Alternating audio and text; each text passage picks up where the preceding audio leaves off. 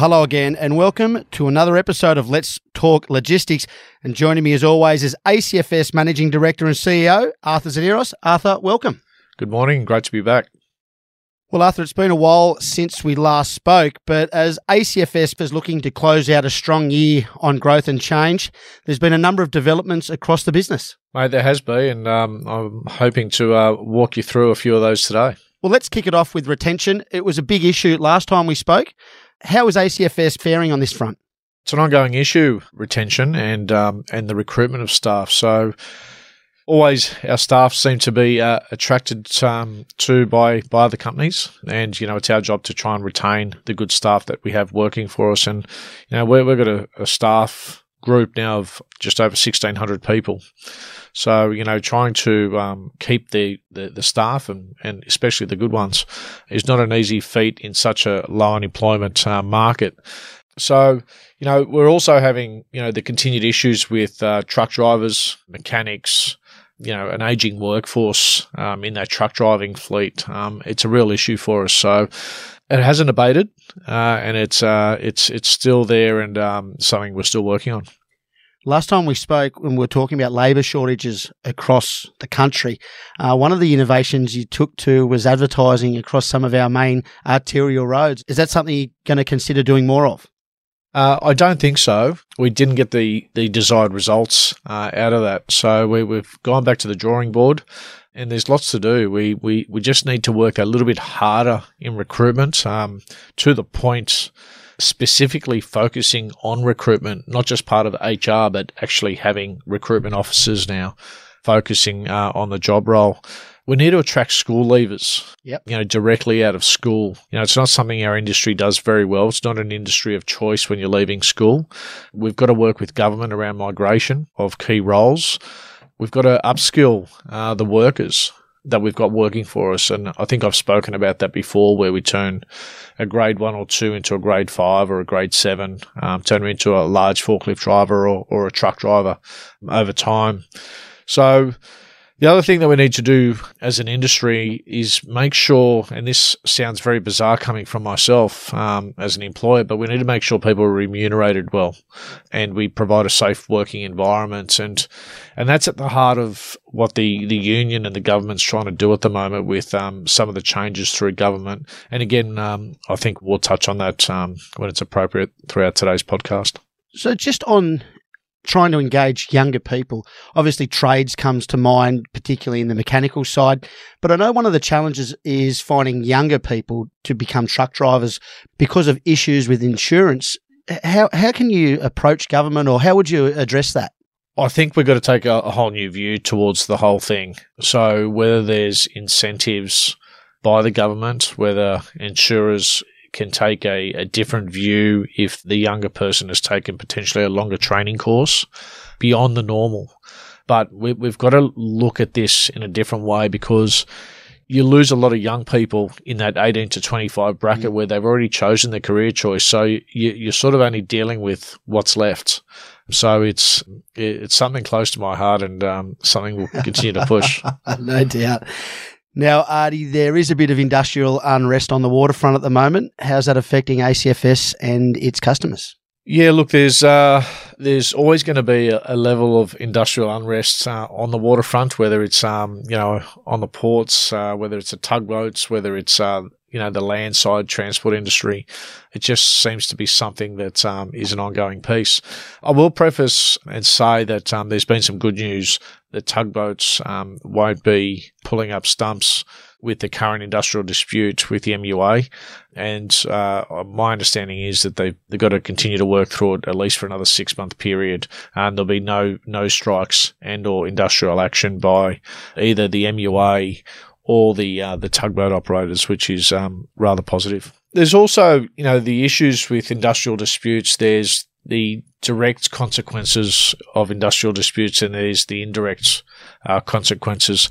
Personally, I like to call it, you know, death by a thousand cuts is what happens when a um, a dispute goes on for a long period of time. Because what a lot of people don't see is, you know, the damage that's caused over a period of time, whether it's go slows, whether it's um, overtime bans, a whole bunch of other things that has an impact on the on the broader supply chain. Whether it's you know it doesn't matter where the union stoppage is, and you know it can happen in any part of the supply chain, but the businesses around it are directly you know affected. So you know.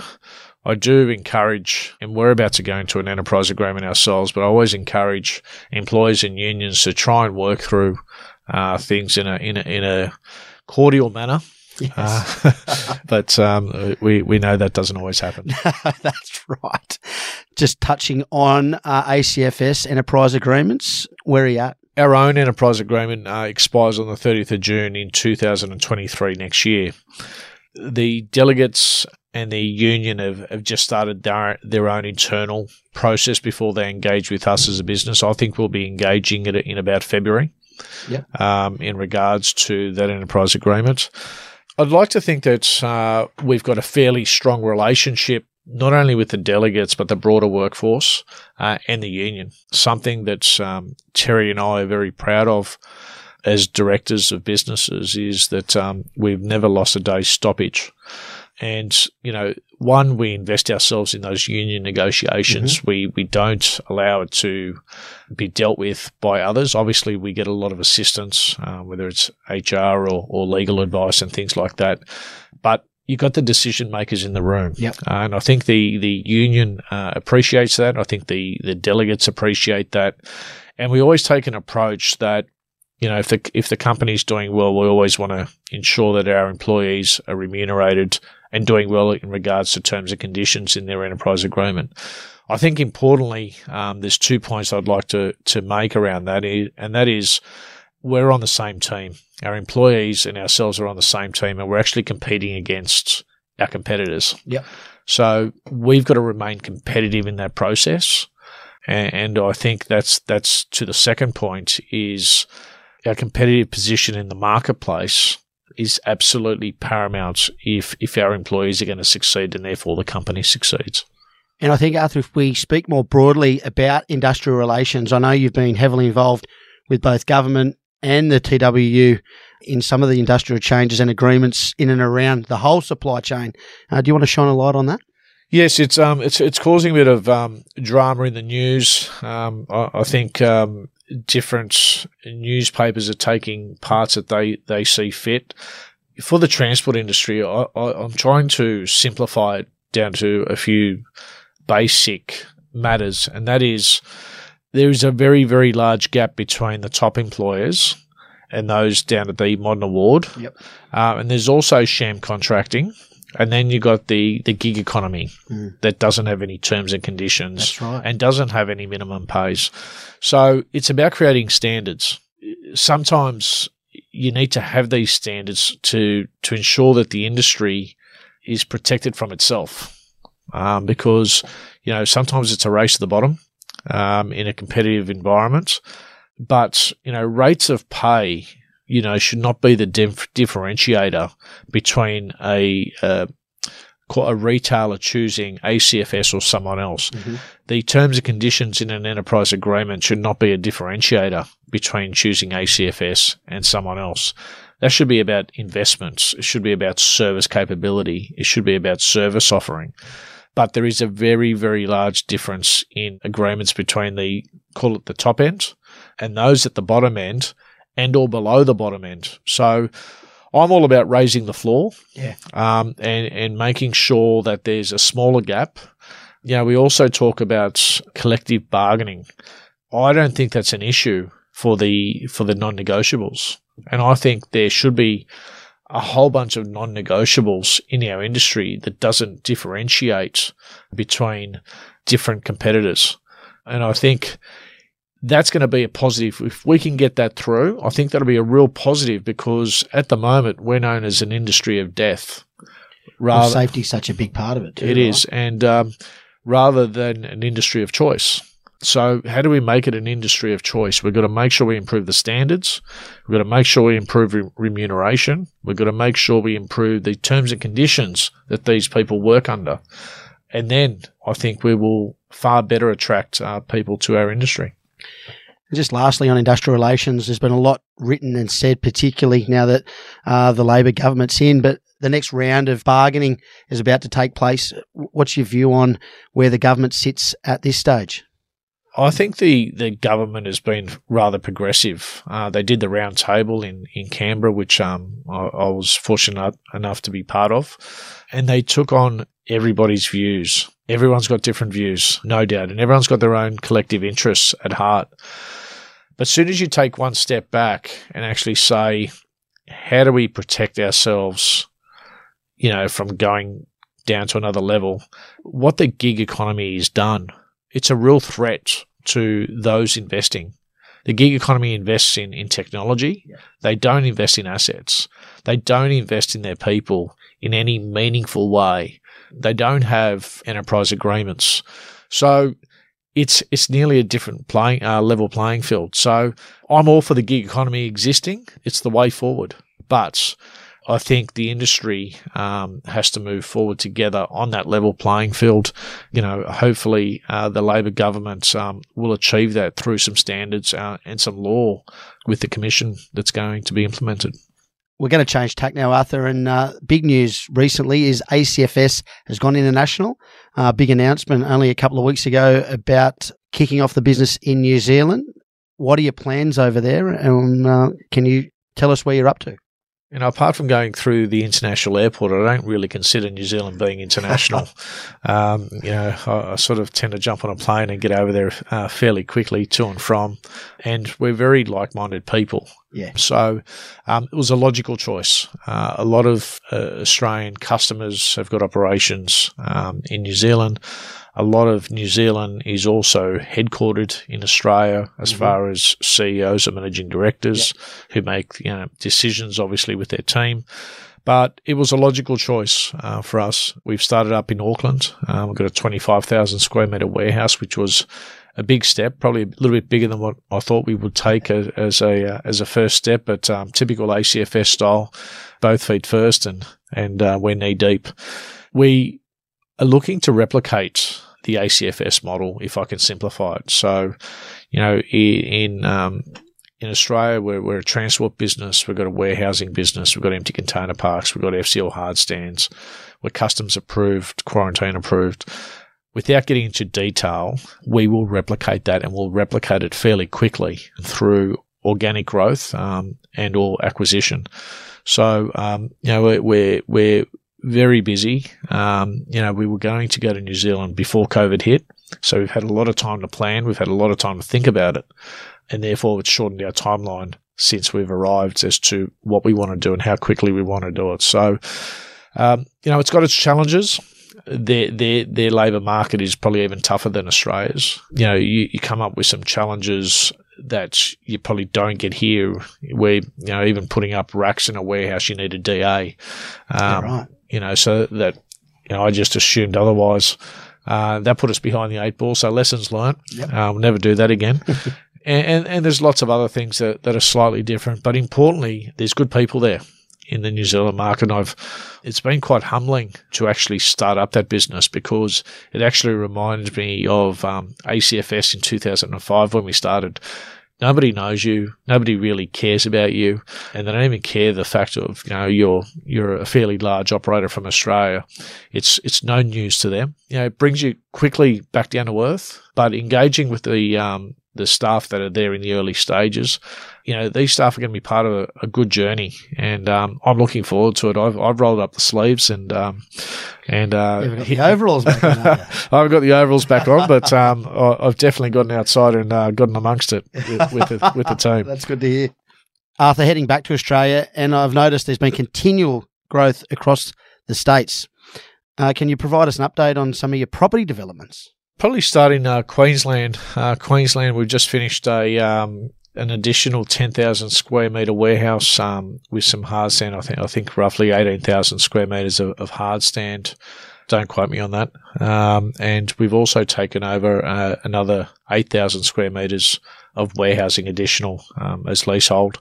It's been a fairly sizable expansion in Brisbane, and, and Brisbane for us has actually been a a rather fast growing state. And surprisingly, I, I, think the, the population growth continues to grow up there in Queensland. People moving from particularly from the southern states, from the southern states, um, as they got locked in. So, you know, lots happening up there in Sydney. Um, we've continued to expand. We opened up the uh, the Prestons warehouse.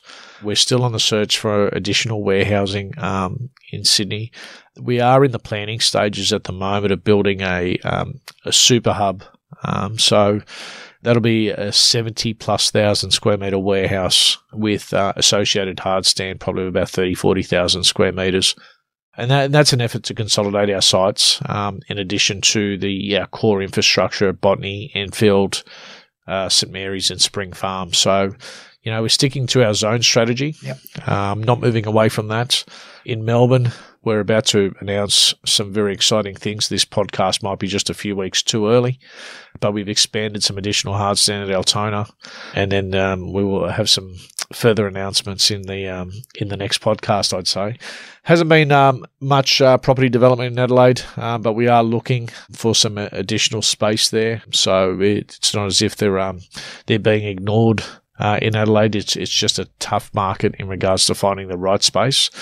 And in Perth, um, we're about to formally sign an agreement for a, um, a 15,000 square metre warehouse and a, uh, I think it's about 8,500 of hard stand uh, off the port in the uh, Hazelmere area. So it's exciting, our first journey off the port. Um, and we've also expanded our, our hard stand footprint uh, on the port, um, both for ACFS and our, our joint venture business, Tyne ACFS.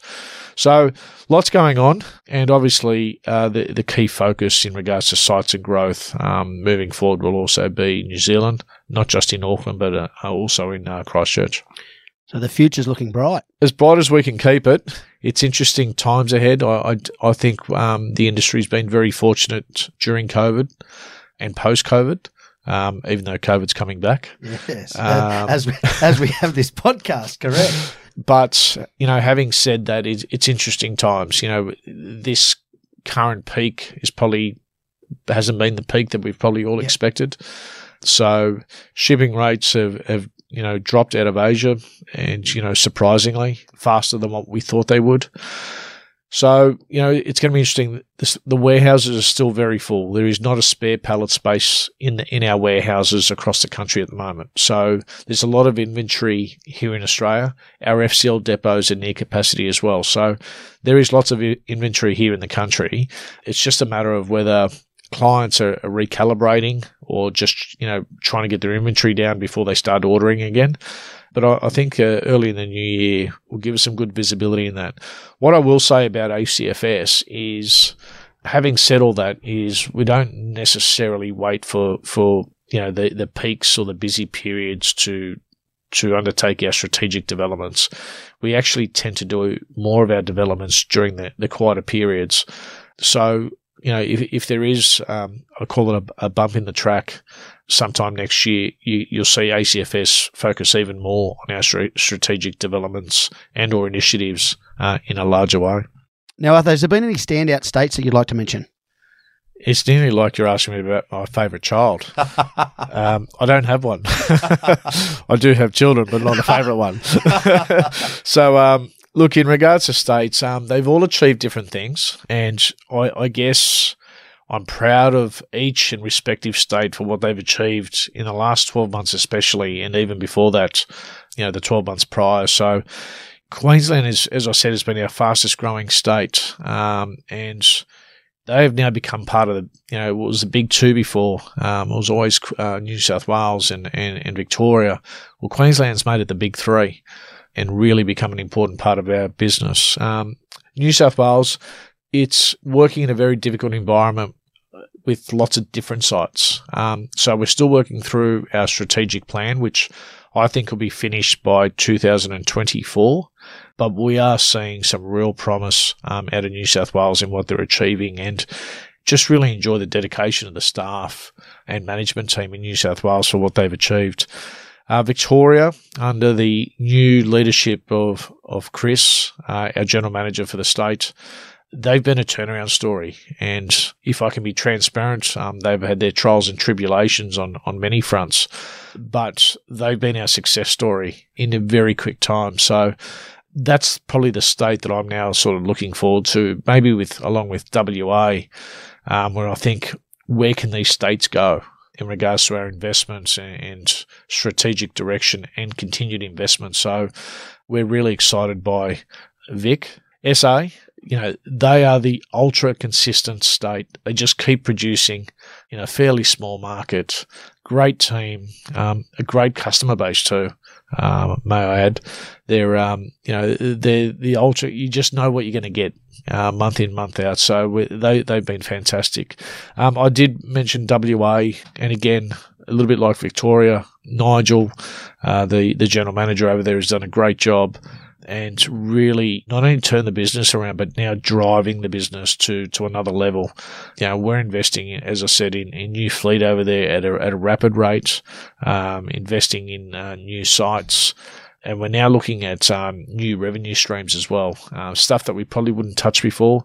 You know, we're, we're probably doing a bit more longer distance work now, you know, for, for minerals and grain and, and things like that. Yep. So and you know we're excited to be in that space. The the business and and we're you know we're attracting drivers because of the investment in fleet and things like that. So, look, they've all got their um something that we're looking. You're sitting on to. the fence here, Arthur. Come on, you got to pick one. Oh, look, look, if if I had if I had if had to pick one, if I had to pick one, um, look, I think Queensland has really delivered, and it was always there, but just needed to deliver, and um, I I think they've uh, they've done that, and they will not hesitate in, in reminding me that they um, they, they, they, want to be the flagship state. So, you know, they, I think they're on their way to um, getting close. Sounds like East Coast domination. Arthur, last time we spoke, we discussed matters such as capacity, detention rates, uh, even issues with palletisation, Loscam and, and CHEP and the like. They, they'd run out of pallets. Are we still seeing those kind of issues in the supply chain? Oh, absolutely. So, so pallets are still a real issue. Yep. Um, you know, we're, we're still moving pallets from state to state just to unpack containers.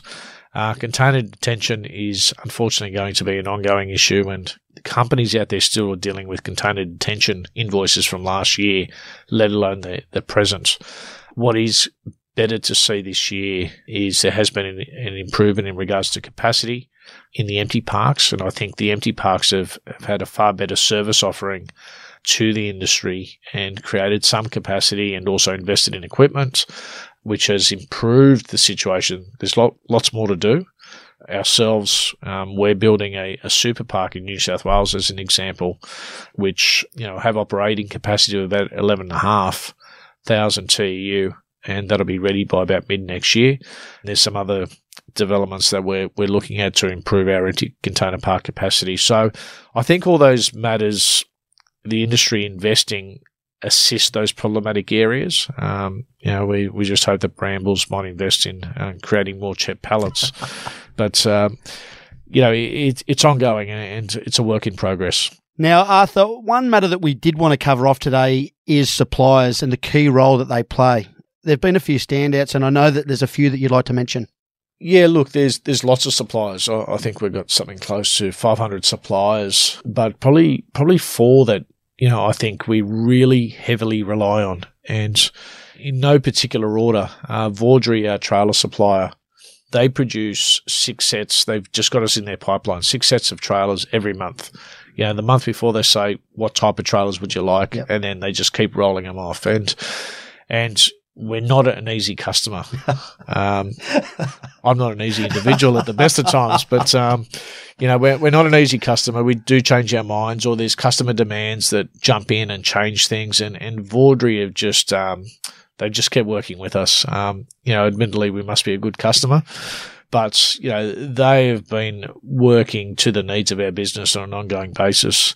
Uh, Daimler, who produce the Mercedes and Fuso trucks for our business, we just bought our 50th Mercedes, I think, in, in the space of less than two years, uh, just recently, uh, which was a milestone in itself. And we just put in an order for another 50 um, to roll out over the next 12 months. One thing Daimler have done is they've always ensured that ACFS has stock of truck.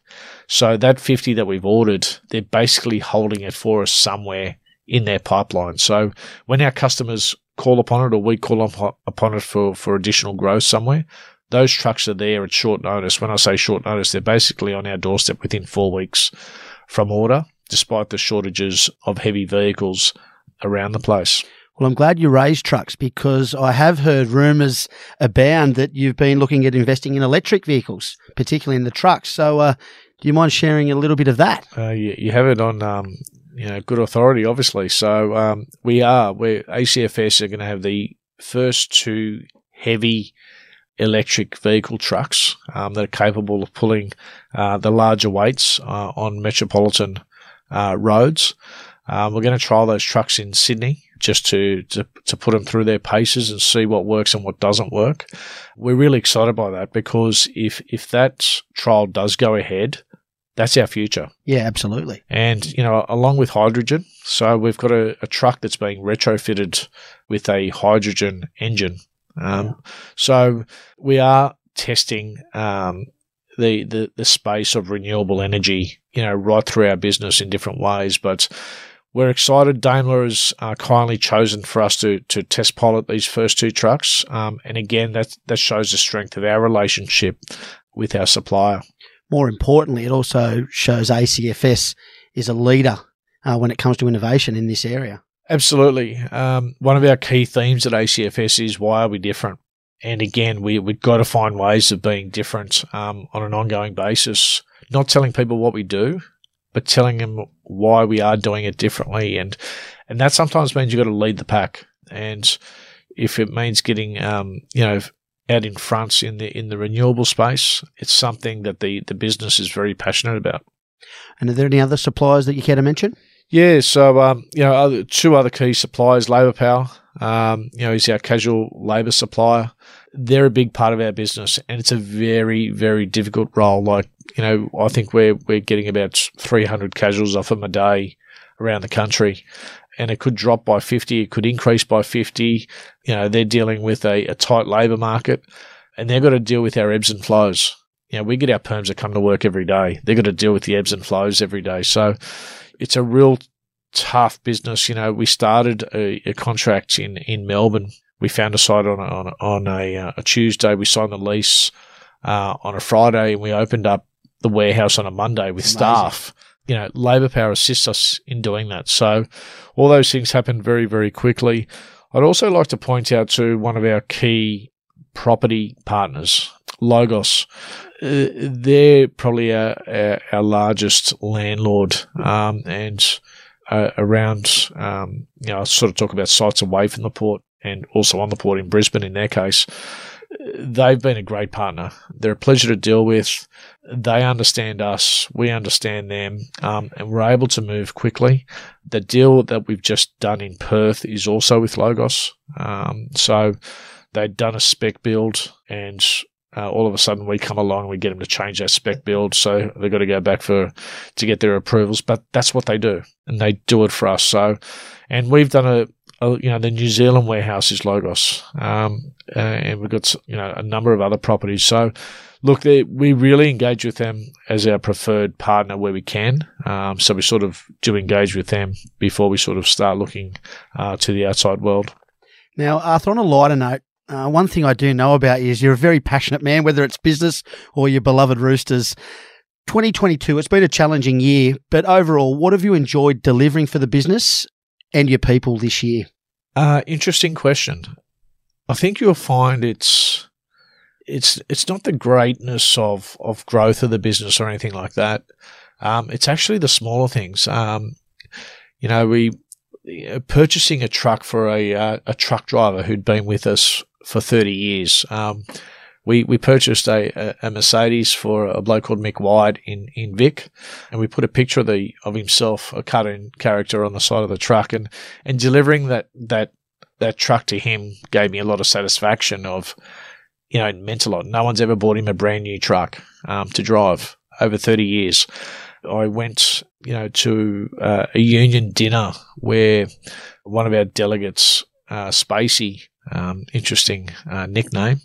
But, you know, he'd been uh, awarded by the union a, a, special award for his dedication to being a delegate. I, I think it was um, 30 years as a delegate. He must have been fairly young um, when he first became a delegate. But it's those little things. I, I don't know if it's it's if it's whether it's age or maturity or what you want to call it, but it, it's so much more the people factor now that I'm getting so much more enjoyment of just seeing our our people in a good place. So you know, purchasing the the first 50 trucks, the next 50 trucks, so our people can drive nice trucks, improving the facilities so our people can be comfortable.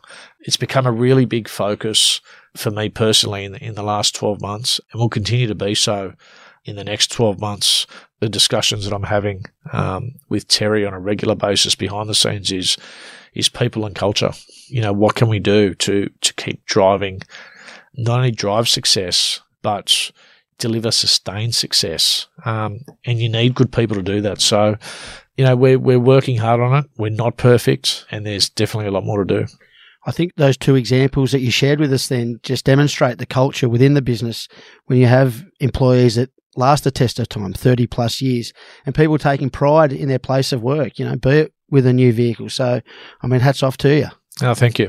Now, finally, Arthur, before we let you go, Christmas is just around the corner. Obviously, the workers are out there flat stick at the moment. It is the busiest time of the year. But what message have you got for you know employees, customers, suppliers, everyone in general? Yeah, the, the final few weeks leading into Christmas is always a really tough period, um, especially when the, the kids start to go on school holidays. Um, so we, we find that um, employees get a little bit more sick and, and our clients uh, get a little bit more demanding uh, as they lead into Christmas. We've just got to stick together. Um, we've got to stick together. We've got to look forward to Christmas Day, you know, the, the Christmas, New Year's festivities, but you know, we've got to keep ourselves safe, um, COVID free where possible. On that note, I would like to to wish everyone well for the um, for the Christmas period, both um, our staff and that of our clients and, and the broader community. I hope everyone has a, a good, happy, and festive season. And on that note, Arthur, I wish you and your family all the best and uh, have a happy new year. Thank you very much. Thanks again.